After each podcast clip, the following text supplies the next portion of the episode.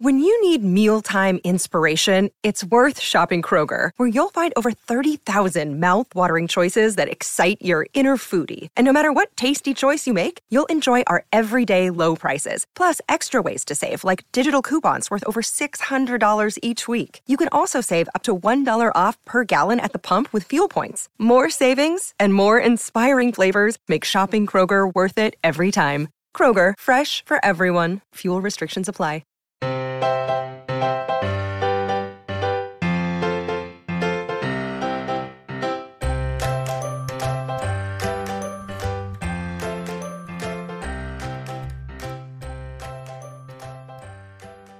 Hello and welcome to the Professional Book Nerds podcast presented by Overdrive. This is Joe. Hi, hello. Before we dive into today's interview, I wanted to remind y'all to rate, review, and subscribe to the podcast on Apple Podcasts, Spotify, or wherever you like to listen. You can also visit our website, professionalbooknerds.com, to listen. Make sure you're following us on social media. We're on Instagram, Twitter, and TikTok at Pro Book Nerds.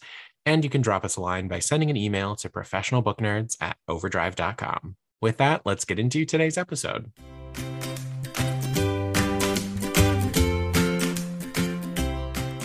My guest today is New York Times and USA Today bestselling author of Star Wars Aftermath, as well as the Miriam Black thrillers, the Atlanta Burns books, Zer0es Invasive, Wanderers, and The Book of Accidents. He's also worked in a variety of other formats, including comics, games, film, and television. A finalist for the John W. Campbell Award for Best New Writer and the co writer of the Emmy nominated digital narrative Collapsus, he's also known for his books about writing. He lives in Pennsyltucky with his family, and his new book, Wayward, is out November 15th from Random House Worlds. It's Chuck Wendig. Chuck, hello. Thank you for being here. Thanks for having me. To start off, could you tell the listeners a bit about Wayward? Oh, sure. Wayward is the follow up to uh, my book Wanderers, which came out in 2019, which is about a uh, a people, mysterious people who uh, begin sleepwalking across the country for uh, unknown purpose and to an unknown destination. Uh, and it coincides with a uh, devastating pandemic, whoops, uh, moving across America at the time called White Mask. And Wayward is the follow up of that. Um, the sleepwalkers uh, that were walking in Wanderers have now awakened, uh, and it's the tale of the awakened. What was it like to basically have this book come out in 2019 and then go into a pandemic? Uh, weird, really weird. I get a yeah. lot of emails for sure about like, "Hey, so are you Nostradamus or what's your what's your sitch?" Um, you know, I try to be even-handed about that. Obviously, the stuff that for the most part I predicted in that book were you know were not intentionally predicted, and and we're you know you could argue easily predicted to to a degree. Like I wasn't you know coming up with like wild you know things out of nowhere. Like we you know we are aware that Sometimes there's zoonotic pandemics that come out of uh, bat populations or other animal populations. It's not particularly odd. Um, and some of the stuff was just stuff I was seeing. The one thing that was weird was that uh, in the book, it's a a uh, algorithm, uh, um, a predictive intelligence called Black Swan that predicts the coming pandemic and decides to act on it. Um, whereas in reality, there was this uh, algorithm called Blue Dot that saw the coronavirus uh, COVID 19 about a week before it hit. And uh, I was like, oh, that's too creepy because like Black Swan and Blue Dot. I was like, oh no. So that one I felt like I unleashed something a little bit.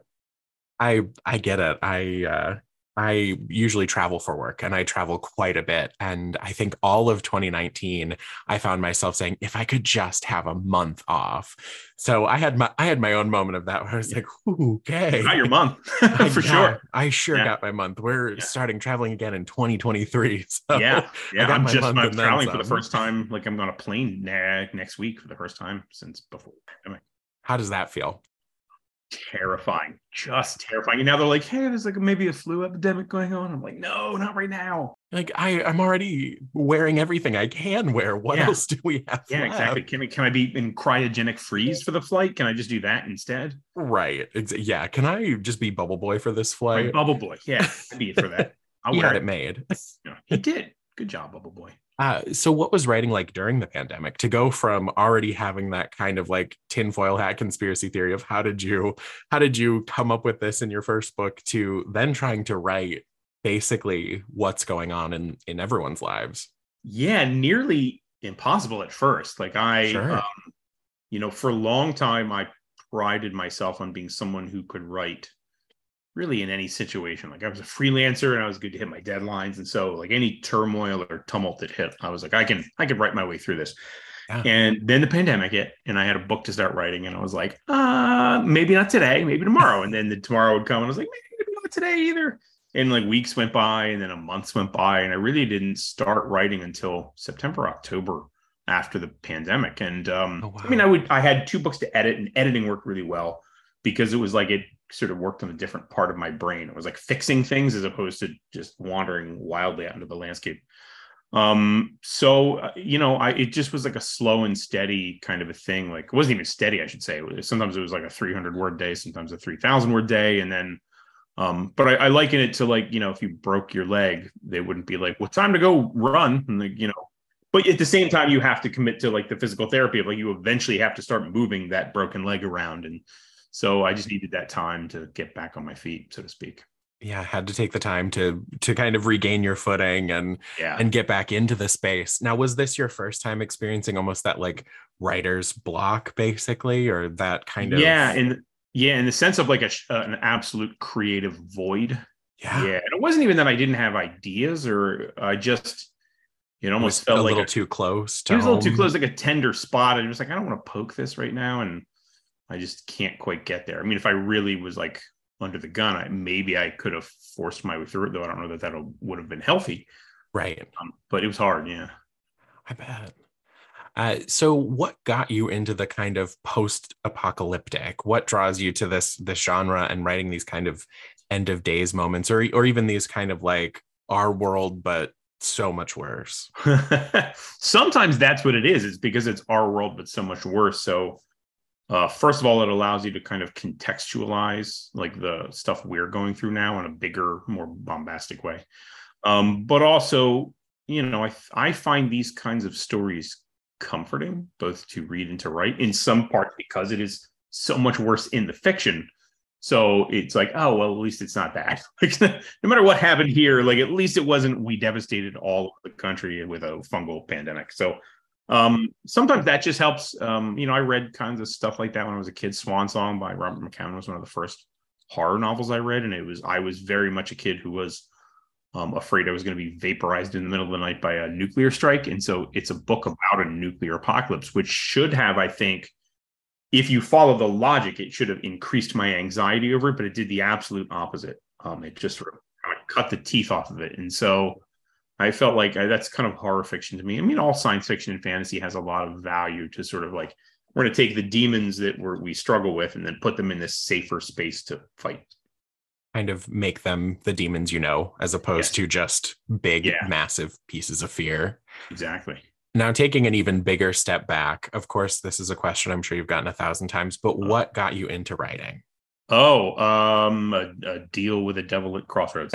No, um, you know, I that's how just, they all start, right? It's how it all. Starts. We don't usually admit that, but it's time we writers admitted it. Um, no, I don't know. I you know I read a lot, which was a thing, and so in reading a lot, you kind of.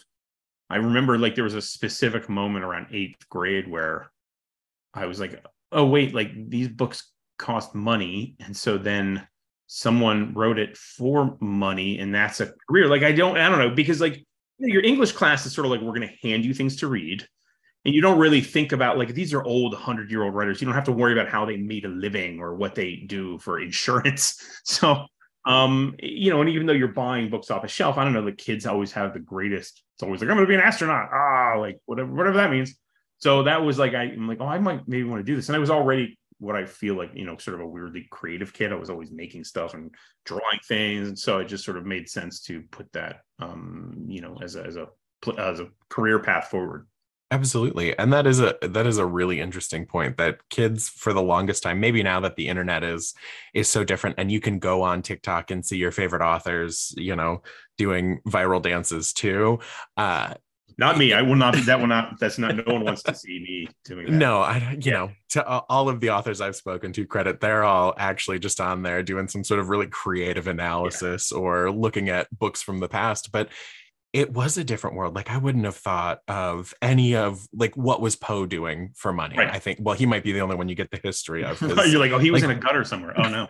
Right. We can tie this in with tuberculosis and scared straight. So we'll put all this together. right. We can talk about Poe, but yeah, I don't want to be that. Who knows? Like, yeah, Shakespeare, right? Exactly. Yeah, Dickens. I mean, yeah, Dickens was obviously you sort of got a sense of his living, and some teachers talk about it, but still, it was like these things were manifested almost as like separate entities. It's very mystical, you know. Yeah. It's just these are the these are the heroes. These are the only options you have. Read through them, and now we're seeing such a, a bigger change. Now, what were you into as a kid? What were the other creative pursuits? If you were drawing, what were you? What were the games at home? What was the? Oh yeah, what was your life like? Games. Yeah, I did a lot of them. I started to learn like programming as a kid, like basic programming, and uh, I ran a bulletin board system out of my house without my parents knowing it. Like they gave me a phone line, which was like I was like, what if I just plugged that into my computer and had totally random people call me in the middle of the night? Um, which is probably not safe. But at that time, parents had no idea what kids were doing, like zero, zero idea. Not even a little bit. I'd be like, I'm five miles from home on a bike. And they're like, whatever, who cares? If we lose you, we lose you. It was Stranger Things times, yeah. It was very Stranger Things is very accurate. So like we're watching that with my son right now. And I'm sometimes like, no, this is real. He's like, I don't do any of this stuff. I'm like, yeah, I'm like, I don't because we know what you would have done. Like, yeah, like I, yeah, we know what would have happened. There's probably a balance somewhere. Maybe you should be doing some of this, but not all of this, like I did.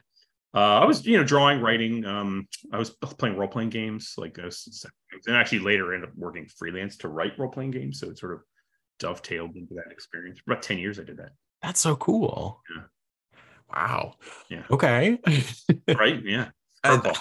Curveball for sure. I I love that because there's so many ways that writing can be incorporated into the way that we experience things. Uh, did you have a favorite kind of role playing piece that you wrote? Oh, definitely horror stuff. Yeah, I worked a lot for White Wolf Game Studios. So I did a lot of the vampire, werewolf, you know, mage, monster hunter type stuff. Yeah, yeah, it was fun. It was fun. Now, uh, how did it feel to return to your characters? To you know, be hitting the people that you knew from the past, you know, the people who were yeah. returning in this book? Uh, welcoming and easy, which sounds strange, but they, they were fairly, I mean, maybe they should be after writing an 800 page book the first time, uh, but they were fairly well defined in my mind. They were cut. Um, you know, they have impressions on my, my brain fairly easily. So it was easy to return to those impressions um, and get right back to work. Um, so that was, and that's really the reason that I came back to do a sequel. Um, it wasn't something that was destined from the beginning to write a second book. Um, but the characters, you know, because the first book kind of wraps some things up. There's some stuff that's left out, but it's sort of left to be like, well, this can be mysterious and this part of the story is over. Um, But the characters are really why you come, or at least why I came back, why I wanted to go back, because there's so much to talk about still with them and to take them new places. Um, so yeah, no, it, I found it easy and rewarding once I could get there.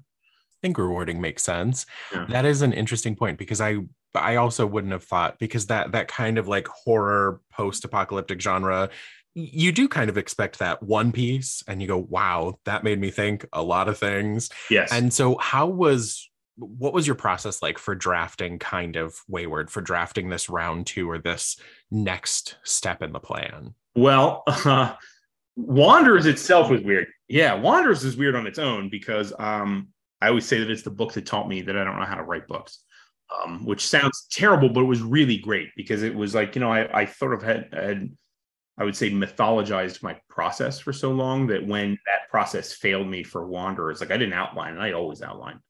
Um, when that failed me for that, it was jarring at first, but it became good to realize, like, oh, I can do things differently. I don't have to follow this sort of core path, and I don't have to tell the same kind of story. I can really mix it up and change it.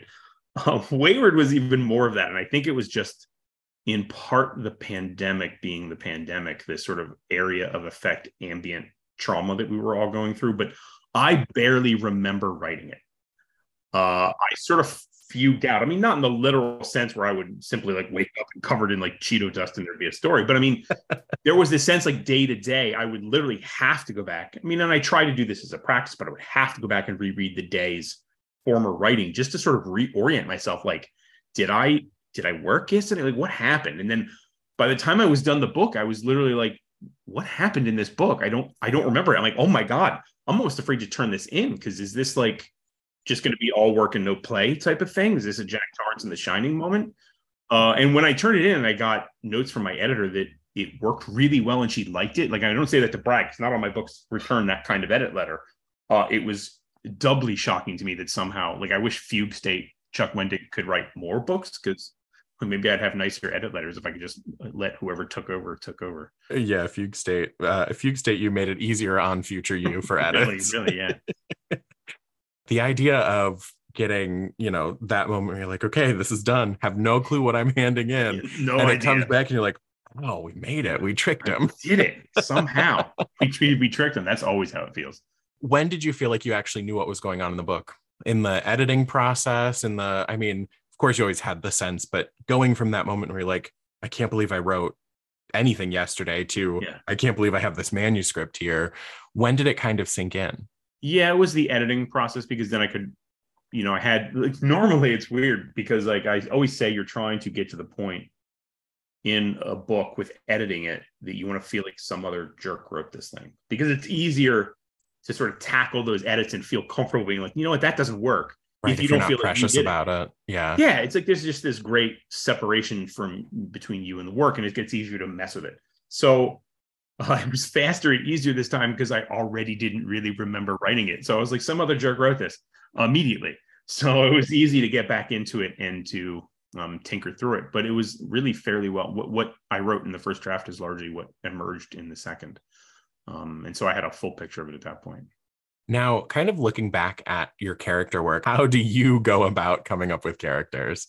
You've got what sounds like quite an interesting background, and you've written across so many different types of just Yeah. reading materials. How do you create a character? it's i mean it's different every time some characters sort of Mhm. emerge whole cloth right they just sort of Yeah. out of your head be like i demand to be heard and some are you know you have to tease it out and you're trying to look like with wanderers very specifically i was like i know that i'm going to be dealing with this big thing this pandemic that's unfolding these sleepwalkers and the rise of you know christian fascism and then artificial intelligence like it was just a lot to deal with but i'm like i can't Yeah. i don't want it to just be that narrow sort of horror movie experience of like five people who are friends going through this thing. Like I want different people from different, you know, a, a young girl in rural Pennsylvania versus a, a sort of a disgraced CDC investigator are two very different perspectives, but it gives you different ways into this story. And so having like multiple avenues in was sort of what the design was from the beginning. Just like let's think about what makes the most interesting multi-headed Hydra point of view experience for the readers and then bringing those people together and then you have agitation and drama and sort of allyship and these these people coming together to form a weird sort of community uh, makes it interesting to me both in a sort of a satisfying character thing but also in a sort of a gaming out the you know what the reader is going to experience way Right. Well, and it also, like you said, it it gives different entry points, but it's also that kind of like what a community would really be like at the end of the world. It's yeah not right that's the you know, hope, a band of brothers trying to just make it, you know, we're not Yeah. Winchestering our way across America. It's very much.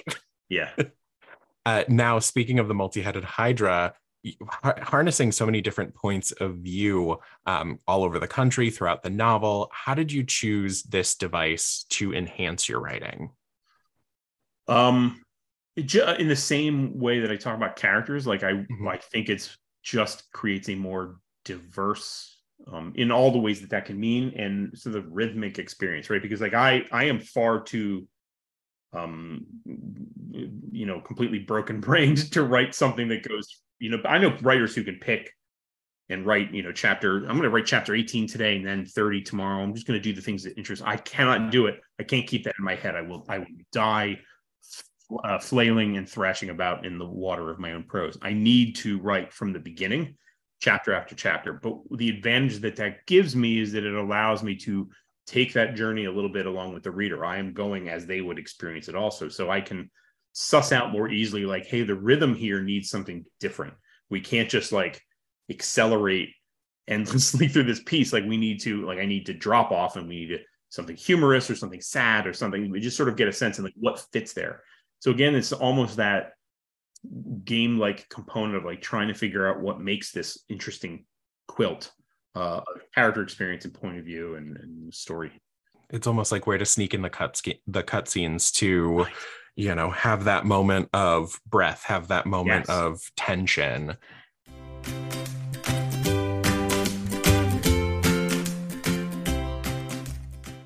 Battleship is a fun board game a lot of us played as kids. As an adult, Calendar Battleship is the frustrating game you play with your doctor, trying to find when you're both free for an appointment, like in three months. With ZocDoc, booking an appointment with a doctor that suits your needs, fits your schedule, is in your network, and in your neighborhood is easy. You know, I'm getting older. And with that, I'm starting to think of all of the things I didn't do in my early 20s, like finding a dermatologist. But with ZocDoc, it was easy and quick to find a dermatologist in my area and in my network. ZocDoc is a free app that shows you doctors who are patient reviewed, take your insurance, and are available when you need them. On ZocDoc, you can find every specialist under the sun. Whether you're trying to straighten those teeth, fix an achy back, get that mole checked out, or anything else, ZocDoc has you covered. Every month, millions of people use ZocDoc, and I'm one of them. It's my go-to whenever I need to find and book a quality doctor. Go to ZocDoc.com slash ProBookNerds and download the ZocDoc app for free. Then start your search for a top-rated doctor today. Many are available within 24 hours. That's ZocDoc.com slash ProBookNerds. ZocDoc.com slash ProBookNerds.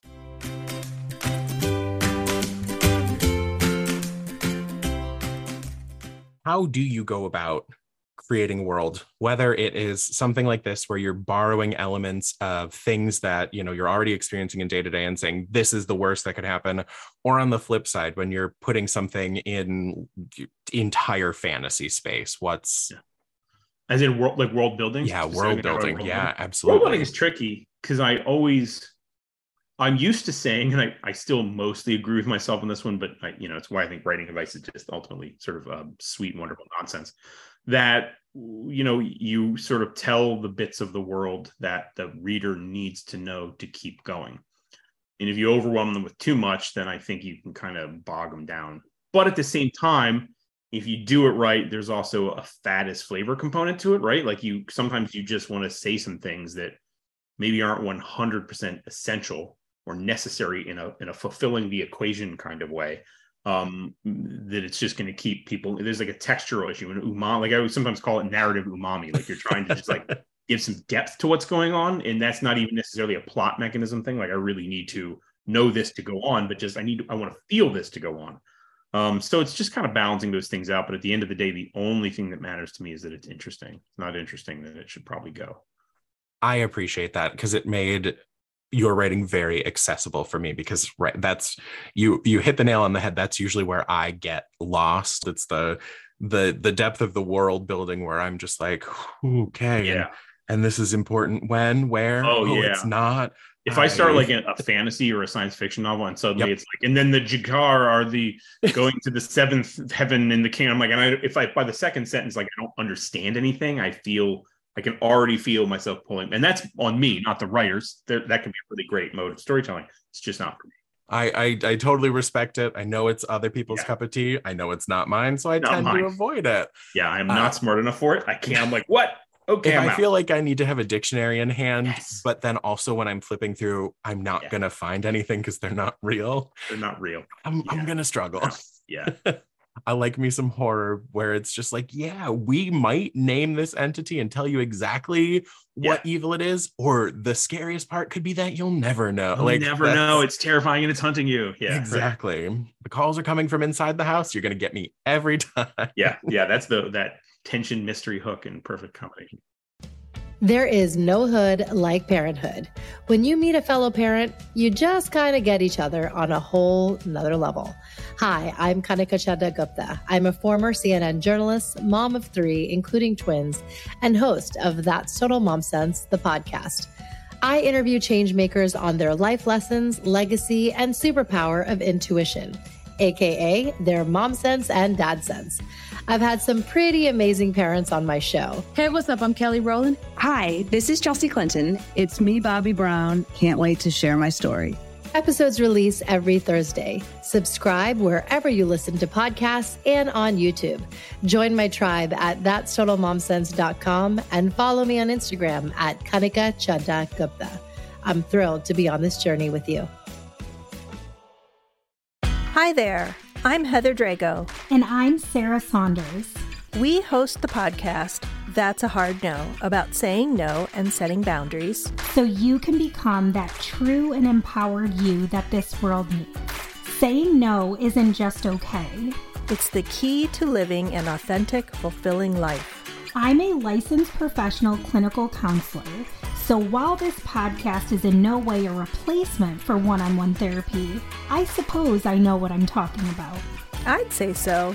We talk about learning to say no and set healthy boundaries and how it impacts mental health, physical health, relationships, parenthood, and more. Subscribe wherever you get your podcasts and visit our website, hardnopodcast.com. We're here to help you find your no and say it unapologetically. That's a hard no. looking at time jumps because now of course i'm looking to dissect all of the different structure choices you've made you decided on a five year jump between wanderers and wayward how did you decide on that period of time what was your motivation it's both uh ideally mechanical for the plot and also interesting i think narratively because you get mechanically for the plot um if we are to believe that you know the the survivors are going to wake up at the end of a pandemic when it is no longer a threat to them, then you need that thing to burn out officially.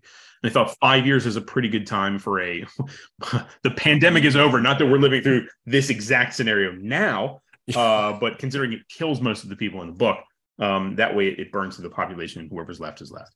So, and then narratively, it's ideally, hopefully, fingers crossed, satisfying that um, you get that jump and you are just a little unmoored in mm-hmm. that space. You're not necessarily so you're, you're not too a, comfortable. Yeah, you're not too comfortable. It's that you know you get that with Lost for which as much as a show that it completely unspooled at times. Sometimes did a really good job to drop you in a sort of a familiar, unfamiliar place, and you're like, why is that person doing this now? Why, whether it's in the flashbacks or the flash forwards, you're like, I totally am fascinated by this thing I know appearing different. And so it's it's a it's again that fish hook sort of buried in the in the cheek that'll pull you hopefully along as you said that i just i just thought of jack meeting kate in the parking lot saying Right. we got to go back kate and the, Yep. the first time they did a flash forward Yep. You're like, what? they do get off the island I knew you're what? but What? that's that's such a great point because a lot of times like when you had first called out you know not a, a band of friends i thought of like zombieland or any of those those Yeah. styles of movies where you're seeing the same people and even when there are sequel sensations it's still so little time that you're just like okay cool we believe that they survived the first one and the second one but now we're just making it like a month at a time at this point right, right. where are the stakes and Yeah. that that jump really does provide stakes but also going like well we know what the old world was like but now we have to refamiliarize ourselves right. um yeah. And it gives you advantage too that you can, you know, yeah, like as a storyteller, you can just mess with more stuff five years later than you can like the next day. You just can like when five years, a lot can happen, and I can make things happen according to what I need them to be for the story. So you've you got a little more of the like liberties without anyone screaming plot hole because you can say hey Right. you don't know what happened in the last five years exactly. Yeah, and I'm going to tell you exactly if you read along. uh, so you've done game and screenwrite screenwriting screenwriting middle grade Yeah, sometimes i do screenwriting I that's do just all of my writing is, I think, screenwriting at the end of the day. Uh, but so aside from game and screen, middle grade, YA, comic, short stories, nonfiction, what has been your favorite format, age range, and genre? Oh, it's definitely writing horror novels for adults is my jam. It's kind of what I've always wanted to do, and it's I'm happy to be able to do it. Everything else is kind of like icing on that cake, but that's the cake, and cake in the way that it's like the good cake, not like like you want to farm the icing off the top of it, but like that kind of thing where you're like, no, the cake is really The good. whole thing is good. Yeah. yeah, yeah, exactly. so, um, I mean, I love everything else, but some of those Sure. formats and also the industries are just so different and strange and sometimes really unforgiving publishing feels unforgiving until you try to work in comics or hollywood uh, and then you're like Yeah. back to publishing i go it's so sweet there it's a wonderful kind nice comforting place I've had the the wonderful chance to talk to people as they first step into like having something adapted. Oh. And you know, I go, okay, so so what's it like? This has been in, in progress for a little while now. They're like, I thought publishing was slow. This is Oh, I hope to see it before I die, is how it ends up going. Yeah, I always tell people like the big difference between publishing and like Hollywood is that in New York publishing, everything is a no before it is a yes. Mhm. But in Hollywood, everything is yes before it's no. It's really hard to sort of get over that. Like if you someone's like, yeah, we're going to publish your book. Smart money says it's going to happen unless something really derails you. Like, Yep. but if someone says we're going to make this TV show, they're not. They're just they're not. They're not. Right. You could be just joining the the stacks of scripts that are like, yeah, we did purchase the rights to this. Yes. Goodbye. Yeah. We'll lock that closet today. Yeah, it's all I mean, like all the options and stuff is like Mhm. it's like an intellectual property Airbnb. Like I'm just gonna rent this for like 18 months, and maybe if I like it, and no, I don't like it, I'm out. Change I'll see if I can get any investors with my investors to Yes. Think just if they want to actor to- yeah, Yep. Yeah. Yeah. Who's hot right now? Oh, they just got canceled. So now we've got to. right, exactly. They had to write an apology letter in the notes app on Twitter. So sorry. I think we're just going to scrap it. Sorry, Yeah. but Yeah, yeah. best of luck out there. Who are you? So, you recently posted a blog on your website, terribleminds.com, in response to why you don't really write about writing anymore. And you mentioned this a little earlier. You broke it down to the slow demise of blog traction. The more you write, the less you know about writing. And third, that folks take your word a little too close to law. But it's also a chance to shout out one of your new uh, projects here, which is Gentle Writing Advice. Do you want to talk a bit about Gentle Writing Advice? Oh yeah, that comes out in I think June. Um, yeah, I, it was funny. I was supposed to be writing for Writer's Digest a book about. It was actually kind of a sequel to my book called Damn Fine Story, and it was going to tackle storytelling and sort of fracture it out into genres. So how the genres have shared bones, but also how you can sort of make use of the different genres. Um, and then Writer's Digest uh, kind of went insolvent, and for a time I didn't even know if there was any more books. So Penguin bought them, and the new editor approached me and was like, "Well, we still want that book." Uh, and by then, it was like Twitter was becoming a sort of hostile Thunderdome realm, and people, the pandemic made all of us a little more feral. And I'm like, I don't really want to get into internecine genre wars. Like, I don't want to make any statements about genre because, dear God, that's like, ooh. So I like tried writing that book, and then I ended up I did write like one piece on genre, but it ended up being this kind of like none of this is real. It's all like I don't want to talk about this kind of thing. And so I I followed my nose on it, so to speak, to you know write this book of sort of gentle, counterintuitive, contrary writing advice. And the reason what it comes from was there were some threads on Twitter that were um, this writer who, I, who was doing these kind of harsh threads of writing advice, like, "Oh, your writers are your competition. You've got to kill them and eat them." And um, he was very serious about it and was very wise to delete the, that early before it gained too much of that traction because again twitter can be a little feral. But i you know i was putting these tweets out in the world that were gentler on the writing advice spectrum. And um, i sort of give the reasons for that in the book that it's like well you know when i started you know both in freelance and then moving into writing novels a lot of the writing advice was you know especially when I was really early starting out, really sort of literary, like, oh, I'm to go listen to the clouds and we're to, you know, you just have to write one book every 10 years. And it's this kind of like, it's fine. Just, you know, you're to have your tenure at your professorial job. And then you're to, I was like, oh, okay. But then, you know, you read some of the advice from some people who are kind of like self proclaimed hacks, like, you know, Lawrence Block or something, where you're like, oh, okay, this is like down to earth, how to, you know, rubber meets road, how to, how to make the words happen. Uh, harsh truth kind of a thing. And so we started telling those to each other in, in a way because it was honestly a service to be like, hey, there are some realities to this that you really need to understand. But I think we did that, and that is now the dominant mode of writing advice, where everyone's like, it's tough, kid. You got to write your 2,000 words a day every day, you're going to die in the trenches. And that's also not true. And I feel like there was like a, a gentler middle ground to find a place where you can be like, hey, process is a, is a broken mirror, and there's a lot of things you can do that are yours and here's how to be kind to yourself, especially in a pandemic era where everything feels all the more broken toothed uh, than it used to be. We're all a very raw nerve, um, as I said, feral Twitter. So I thought let's speak to that and like how do you, and it, it, in terms of me writing Wayward and having the, the difficulties writing that, like I wanted to talk about that and be sort of frank and honest about how you approach writing in a different way when it feels hard to do so.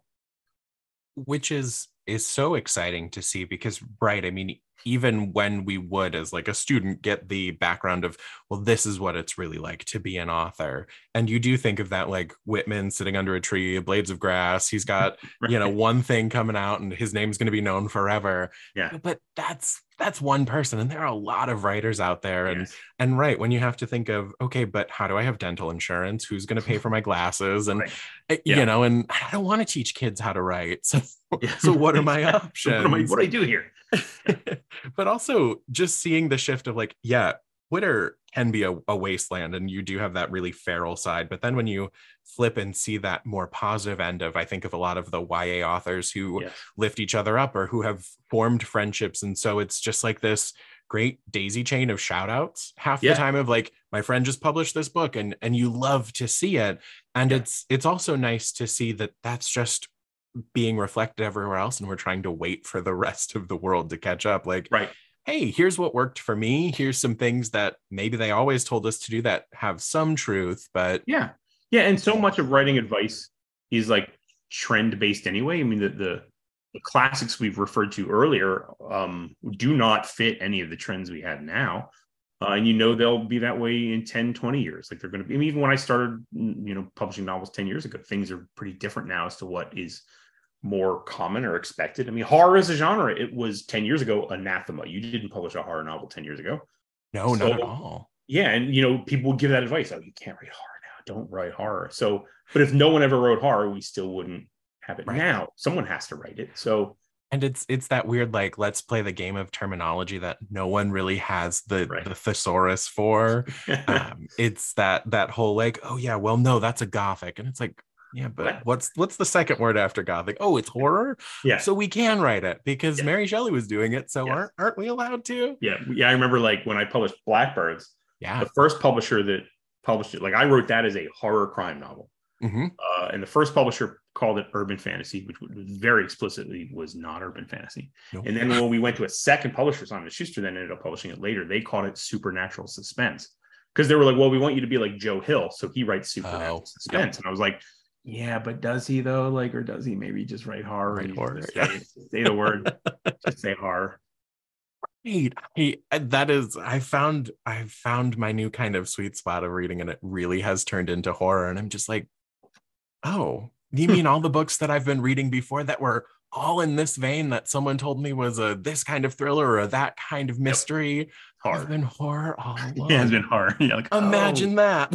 Horror is just a vibe, and it's all over right and and you get so many wonderful little kind of just bites of horror because you can take that in a thousand different directions and it's it's that really cool kind of splintering that you see. It's like i know people love to just like slap the word literature on a book and it's like well that doesn't tell me what i'm getting into here. like am i about to eat pray love or you know am i going into like beloved you know yeah. and yes like yeah. talk about horror, supernatural yeah, horror right there. Hundred percent. Yeah. But that will just get the literature. So yes. Yeah. Love to see it. now, looking at Wayward, before I wrap into uh, some of the questions from just a nosy podcaster, is there anything you'd like the listeners to take away? Anything that you want out there in the world about this book, about this kind of series? Are we looking at a duology? Are we looking at more in the future? Just anything you want to spill about. oh yeah. Uh, oh, there's a there's a golden retriever in it. That's fun. Um, Who doesn't love that? There's a possum in it. That's that's a lot of fun too. Uh, so that's all I really want to say. Is there's a good. No, um, I don't. Yeah, I don't have any plans. and we'll leave series. it at that. Right. We'll leave it at that. There's a golden retriever. Goodbye. And then I eject.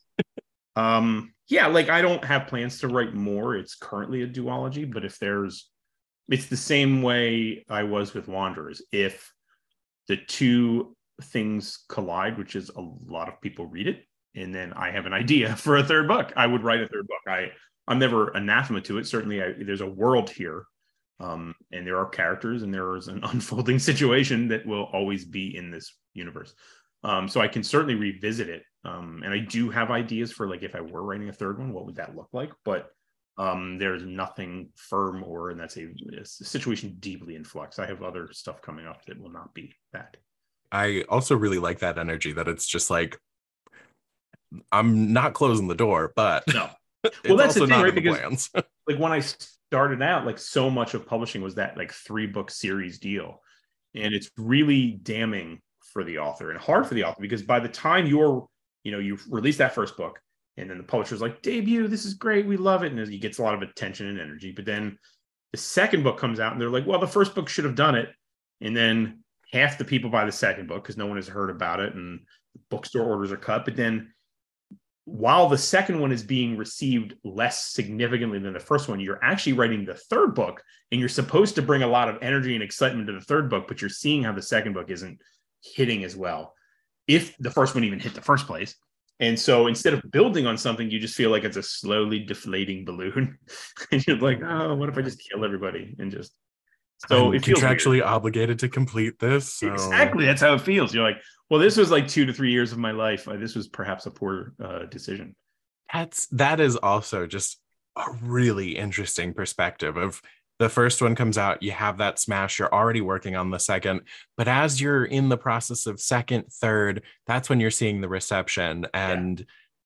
how defeating that has to be. How or, be defeating, or uplifting, but everyone knows book two always gets that like yes harsh hit when it's when they when the folks know that it's going to be an arc or they know it's going to be you know is it three books is it going to be 10 books but once they know it's more than uh two books they're like oh, book two right. whatever. And then you're hearing the people tell you like well i only buy a series when it's all done. And you're like well then you just guaranteed that you'll never finish that series. You just cursed everyone.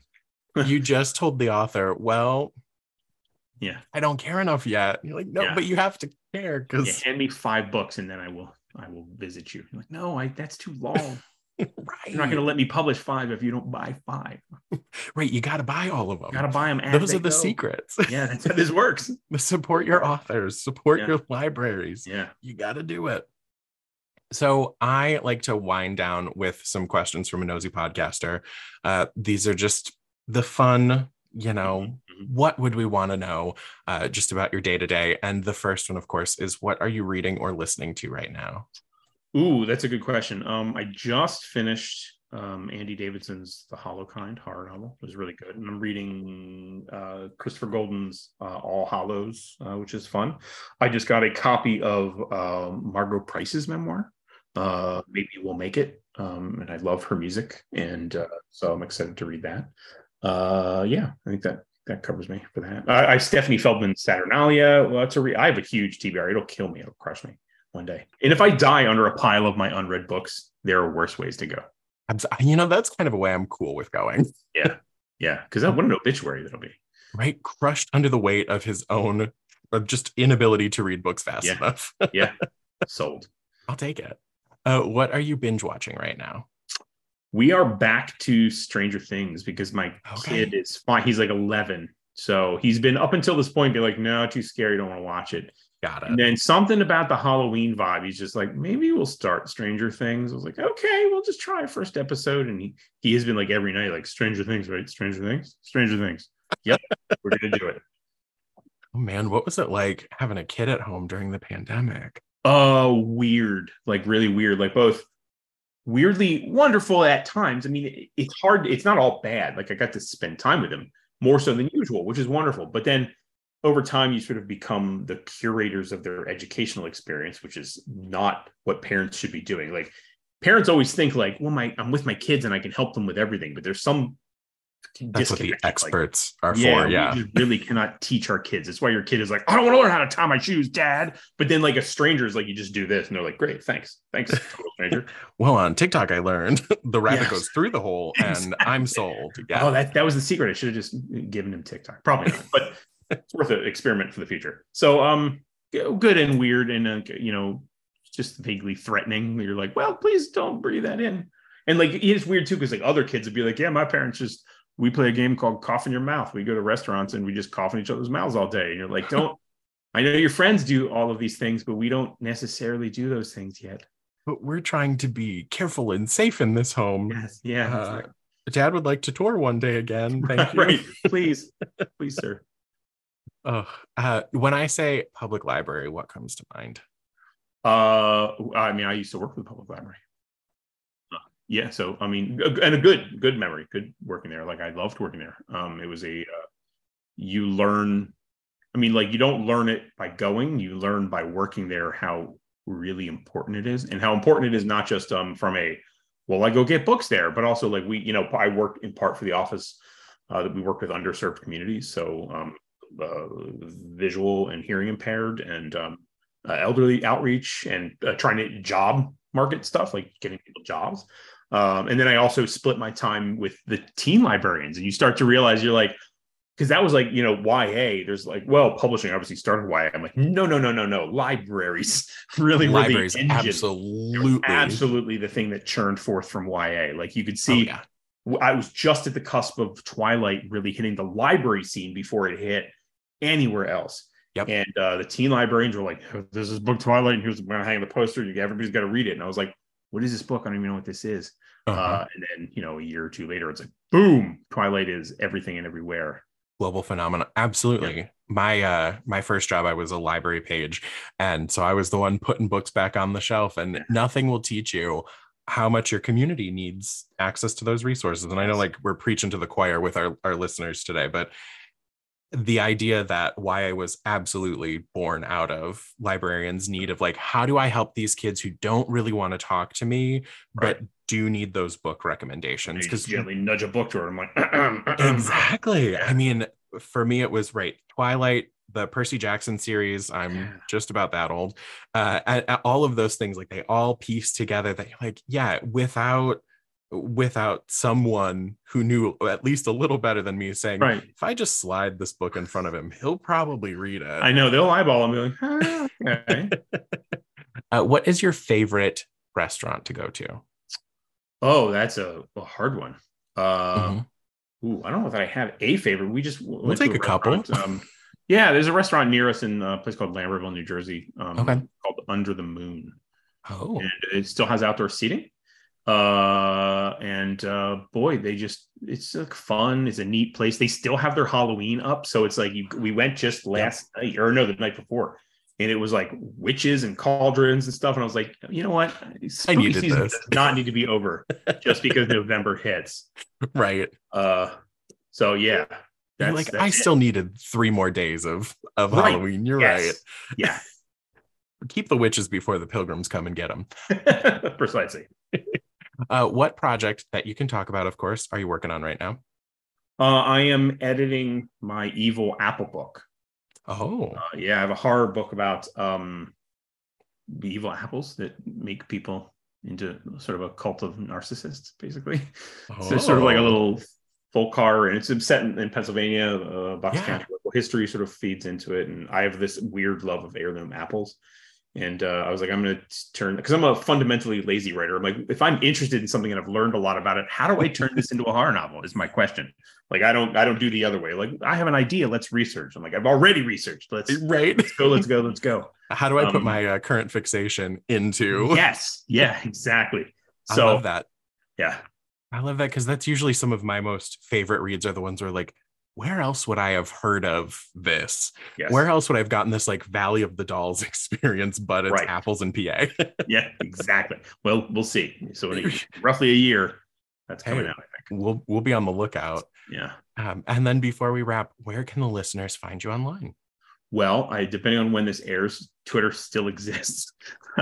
for now, for now, it still has not yet caught entire fire. Um, but I'm there at Chuck Wendig. But um, I also have a blog, if you remember those, at terribleminds.com. And uh, I, I, did a blog today and it, people read it and it has like, it's comments. Like, I was like, oh, blogging's still here. We did it. We're, we're returning to our roots. The internet yeah. is healing. Tumblr's alive again. Nature is healing. Tumblr's back. That's right. Automattic has it.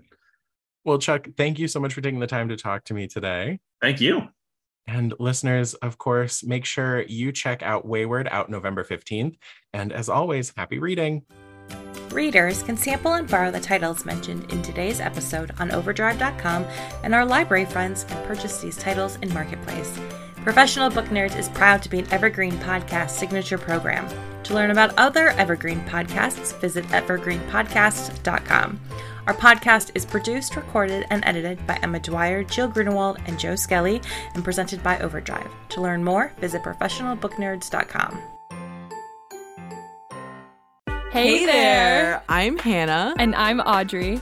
We are a sister filmmaking duo and co hosts of Sleepover, Sleepover Cinema, our show where we analyze the films that created the collective unconscious of the girls, gays, and theys of the late 90s and early 2000s. Princess Diaries, The Cheetah Girls, Aquamarine, Cinderella, the one starring Brandy. We haven't stopped thinking about these movies since we first saw them, and we want you to rewatch them and review them with us. Are these movies as bad as critics would have us believe? Do we even care if they are? We are always unpacking that very question on Sleepover Cinema. Check out Sleepover Cinema wherever you get your podcasts or at evergreenpodcasts.com. See you soon.